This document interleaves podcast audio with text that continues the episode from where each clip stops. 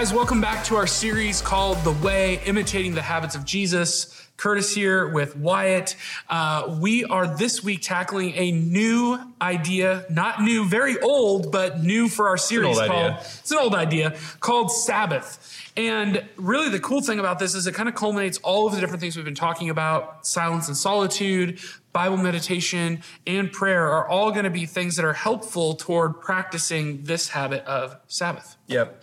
And man, I have grown to love this habit, but it is a little bit foreign to us if we're honest. Like I think a lot of the habits we've talked about where we read about them, we kind of know Jesus does these things and it makes sense that we should too. I think Sabbath is the one where most of us start from a spot of going like, like Sabbath? Like I thought that was Old Testament. It's over. I don't know anyone who practices Sabbath. I've never mm-hmm. heard a sermon on Sabbath before. Like you're really going to stand here and say that we should be practicing Sabbath as followers of Jesus? And the answer is Yes, Yeah. we are going to say that. And, and we're going to get to why that is. But I think first, because we know this is so foreign, we just want to start with a few objections that are common when we start talking about Sabbath. And here's the first one. The first objection when somebody tells you, hey, maybe we should do Sabbath, is that we just don't see the point. Like, why do we need to do Sabbath? It's because our mindset is mostly formed from the Old Testament on Sabbath. We picture the day when Jews just didn't do anything. Like, they didn't work, they didn't they didn't uh, leave their house except to go to the synagogue. They weren't allowed to walk a certain number of steps. I mean, there's like all these rules about Sabbath. And we get to the New Testament with Jesus, and we see the Pharisees, the the evil bad guys of the story,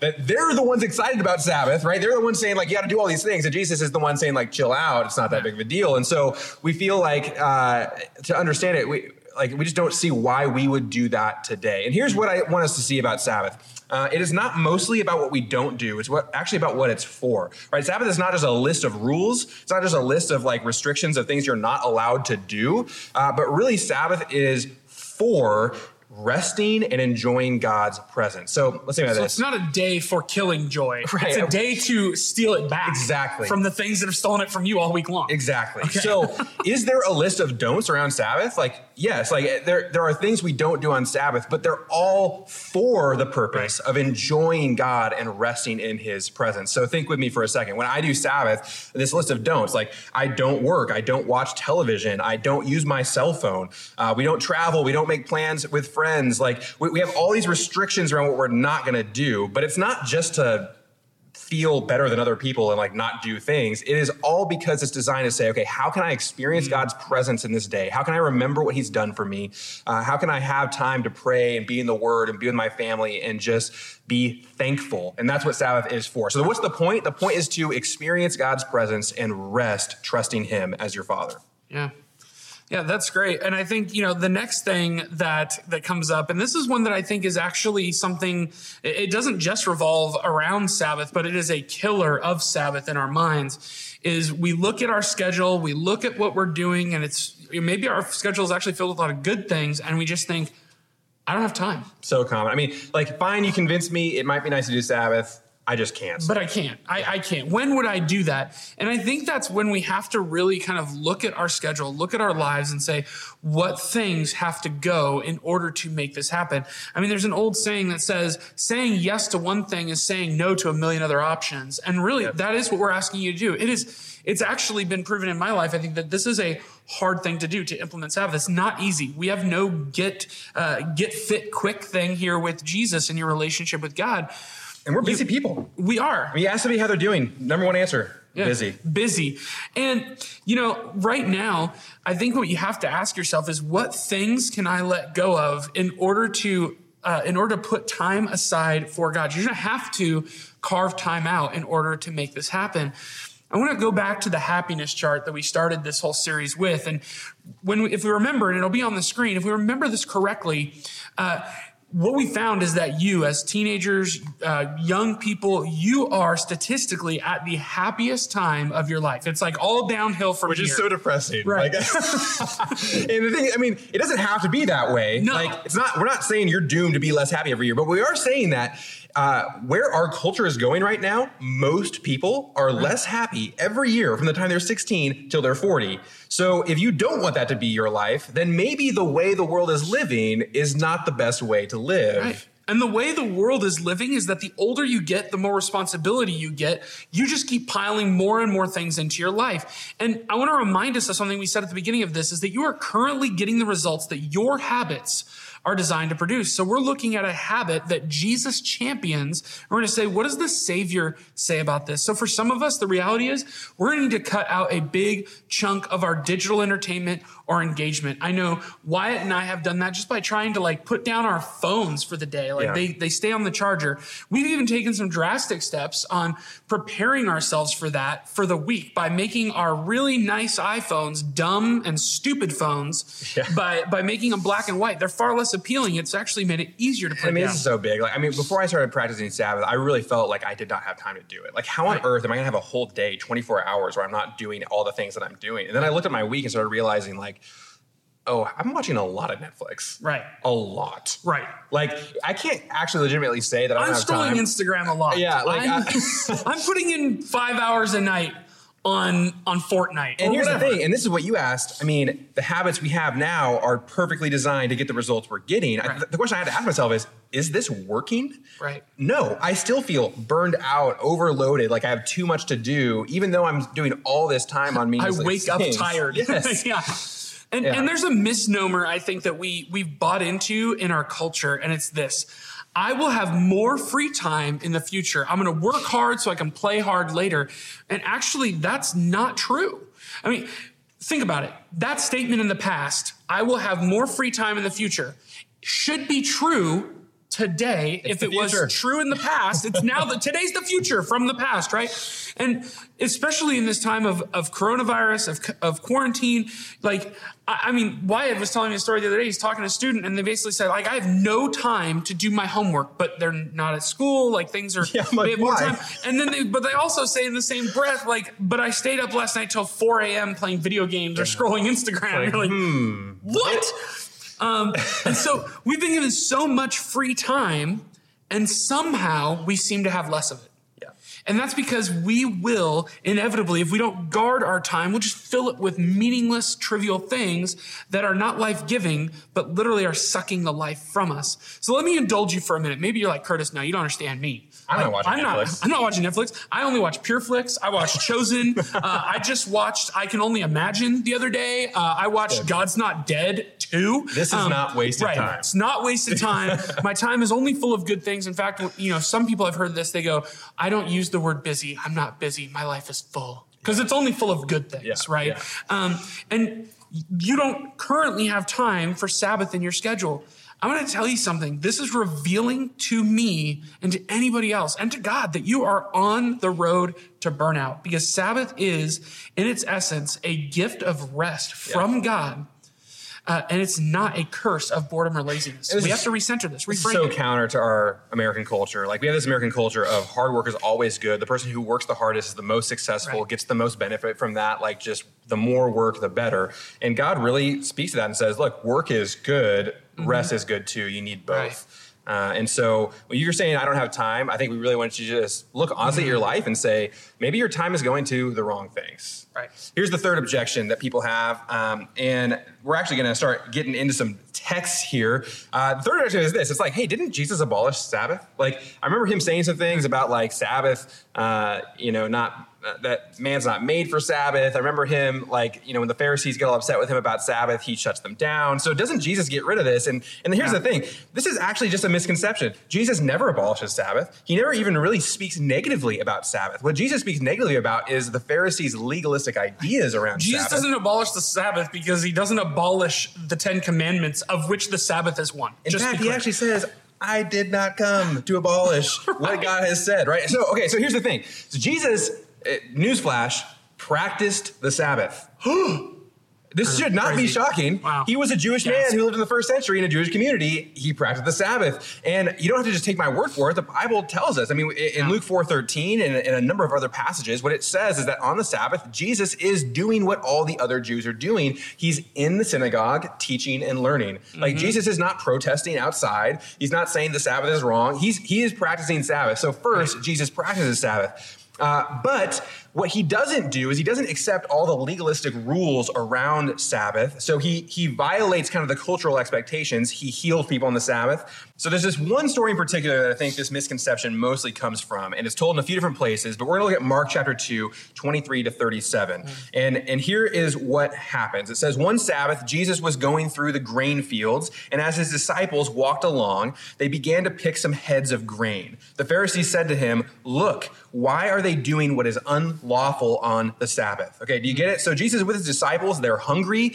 they are having a snack on the Sabbath, and the Pharisees see this and they're like, You're breaking all the rules. You're working on the Sabbath. Like hobbits, it's second breakfast. Yes. They're hungry. Yeah. Now, Jesus goes all Bible ninja on them, and he shares this story from the Old Testament. He says, Have you ever read what David did when he, is a, when he and his companions were hungry and in need? In the days of Abiathar, you know Abiathar, uh, he entered the house of God and ate the consecrated bread, which is lawful only for priests to eat. And he also gave some to his companions. Now, how on earth is this a response to the Sabbath? Uh, here's what he's saying. He's saying, look, there's rules around what you should and shouldn't do, but there's also exceptions. Like when David and his men were starving, guess what? Mm. They ate holy bread, which normally is not a good thing to do, but uh, these rules that God gives us, they're for our good, they're for our thriving. And so it doesn't make sense to starve to death rather than eat the consecrated, the consecrated bread. And Jesus is saying, this is what I'm doing. Look, my disciples are hungry. Uh, these rules are for our good, for our benefit. It's okay to eat on the Sabbath. Yeah. Uh, and, and so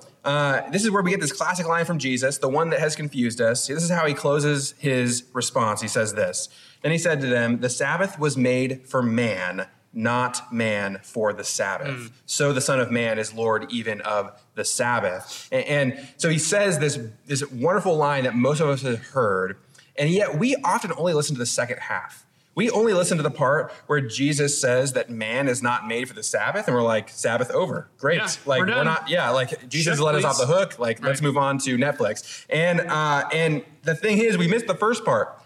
The Sabbath was made for man. Get this. Mm. Jesus believes that Sabbath is a gift from God to you. God made it for us, for our good, for our enjoyment, for us to be able to thrive. This is what Jesus believes about Sabbath, and this is why we're doing a message on the house of Jesus and Sabbath. Well, it's interesting too because he says, I'm the Lord of the Sabbath, which is the exact opposite of I came to get rid of it. He's like, now I rule over it. Right. I'm the fulfillment. I'm the fulfillment. Uh, yeah. And, and, this idea of rest, I mean, Jesus is saying it's ultimately found in me. Like, I right. came so that you can have life and abundance and rest. Right. Yeah.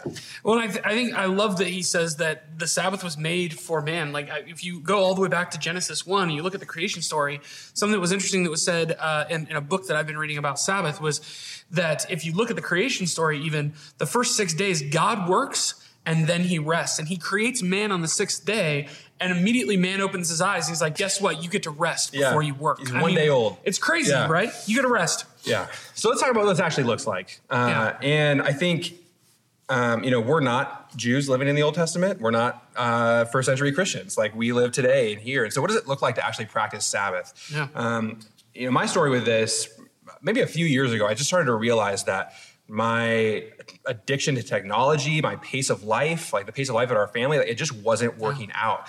And I started to kind of fool around with some ideas of of how to change that. Maybe for a while, you guys remember walking here. I, I walked around with just my Apple Watch on and no phone because I just wanted to get my phone notifications out of my life. You were a freak for a while, bro. Like just I still am. Just yeah. uh, you know, now I have a dumb phone. Um, but I think what I realized uh, about a year ago when I started reading about Sabbath was that this is the thing that my life is missing. Like mm. this this designed pattern of life where you intentionally rest and disconnect. Like it's amazing that my life is missing the thing that God created for us and we've been right. ignoring. Like it's so it's so incredible that God has been saying this from the beginning and I was completely ignoring it and it was the exact thing that my life needed. And so when we mm-hmm. came back from my sabbatical in May, that's when we actually started doing a weekly Sabbath. So for mm-hmm. our family, there's one day a week. It's Thursday at 6 to Friday at 6 and that is our Sabbath. And we mm-hmm. intentionally turn off our phones and put them in another room. We don't even check them. Uh, you know, yeah. we don't watch any media. We enjoy uh, our favorite food. We enjoy time together as a family. Like we say no to work and to chores and to everything. And we just, we remove anything in our life mm-hmm. that is not going to help us enjoy God's presence and be thankful for that. And it has been massive. I love it. And I think it's just so quickly, it was easy to see that this is a good thing. This is a yeah. gift from God. Yeah. Uh, so that's what it's been looking like for us. What about you? So, uh, you know, for my family, uh, we started doing this around the same time that you were, but you were like stuck in on some island yeah. somewhere, like doing a Gilligan thing. Yeah. Um, and and I started reading a book that you had been reading, which was The Ruthless Elimination of Hurry by John Mark Comer. So if you're looking for a good book to read on that, that's one um, that kind of goes over this whole series that we've been doing. Uh, and then also Jeff Bethke's book is called To Hell with the Hustle, or for those of you that are more sensitive, To Heck with the Hustle. With the hustle. Um, but realistically, my why for for the Sabbath right now uh, on this side of like learning to practice it and starting to implement it, and we're by no means perfect at in our family. We're still working on what it looks like for us is realistically, I look back on who I was before I started implementing this and realize how much I don't want to go back to that pace of life. I don't want it. Um, and so for us, it's very similar time frame. Thursday night at dinner is when we start. We play family games. We light two candles. My kids do them. They they say Shabbat, which is the the Hebrew word for Sabbath, uh, just means rest. And then Shalom, which is this idea of peace or completeness, wholeness. Um, Friday, our phones stay on the charger. Uh, we have family time. We go to the lake because uh, we live in Lake Stevens, play games. Now, for me, I know this maybe doesn't fit the categories you put earlier, but like I mow the lawn because that brings me rest. I love a the fresh cut smell of grass and like the lines on the lawn. It brings me rest and and a relaxation. We listen to podcasts. We read actually ends on Friday night um, with like charcuterie board type finger foods. My wife makes garlic popcorn for the kids, and we watch a family movie. Um, and we just really enjoy time together. Um, and this is typically done from Thursday into Friday, but from time to time, you know, an event comes up that I can't get out of uh, at church, or my my wife is working on Friday, and so we change it and we do Friday to Saturday. We're actually not legalistic about the date, but we are committed to having it weekly. Yeah, that concept is so huge. I mean there's all these rules, but it's not about the rules, right? right? For us, we have implemented some things to help us rest and enjoy God's presence. It's, it's about freedom. It's yeah. not about slavery to something. It's about being free and and, and restoring ourselves. We're not students. Yeah. We don't live with our parents. Uh, so you know, for for a student, like, what do you think it might look like for them to start to implement yeah, this? I, I get this idea in my mind of like, if you've ever gone to work out, whether it's like I'm going to start running and I'm going to run a four minute mile, which kudos to you. Um, you know, I'm going to run a four minute mile, or I'm gonna I'm gonna lift 200 pounds. I'm gonna bench press 200 pounds. When you start something like that, if you go on the treadmill the first day and try to run a four minute mile, uh, I gotta be honest with you, you're gonna give up you are going to get so gassed in that first minute sprinting that you are going to give up. You're not going to be able to complete it. It's same thing. If you go into the gym and the first day you're trying to rep just like I'm going to I'm going to max out every time. Like there's a time and place for that, but if that's how you're trying to be able to lift more weight, you're going to give up rather quickly. You actually have to do small increments, small steps, um, lots of reps, right? And so the same thing is true with this idea of implementing Sabbath. You're implementing a new idea, a new practice in your life. And so you need to do small steps to build this new spiritual muscle group. And so for, for me, what I would tell you guys as students, maybe as parents, leaders, is make a list of the things that need to be in place for Sabbath to be a rest for you. Earlier, we talked about things that you're going to have have to like cut out of that day. We're not going to do these things because they will rob us of this opportunity. And also you're going to have to start making a list. And this is what we're going to encourage you to do right now is take out a piece of paper, grab your phone, whatever, and start making a list of the things that you want to implement in your Sabbath day of rest. What are those things that you want to do? We gave you some examples of things that we want to do. Also make it, make a list of things that you're not going to allow to creep in and steal it from you. And then what we want you to do is this weekly. Employ one of those things.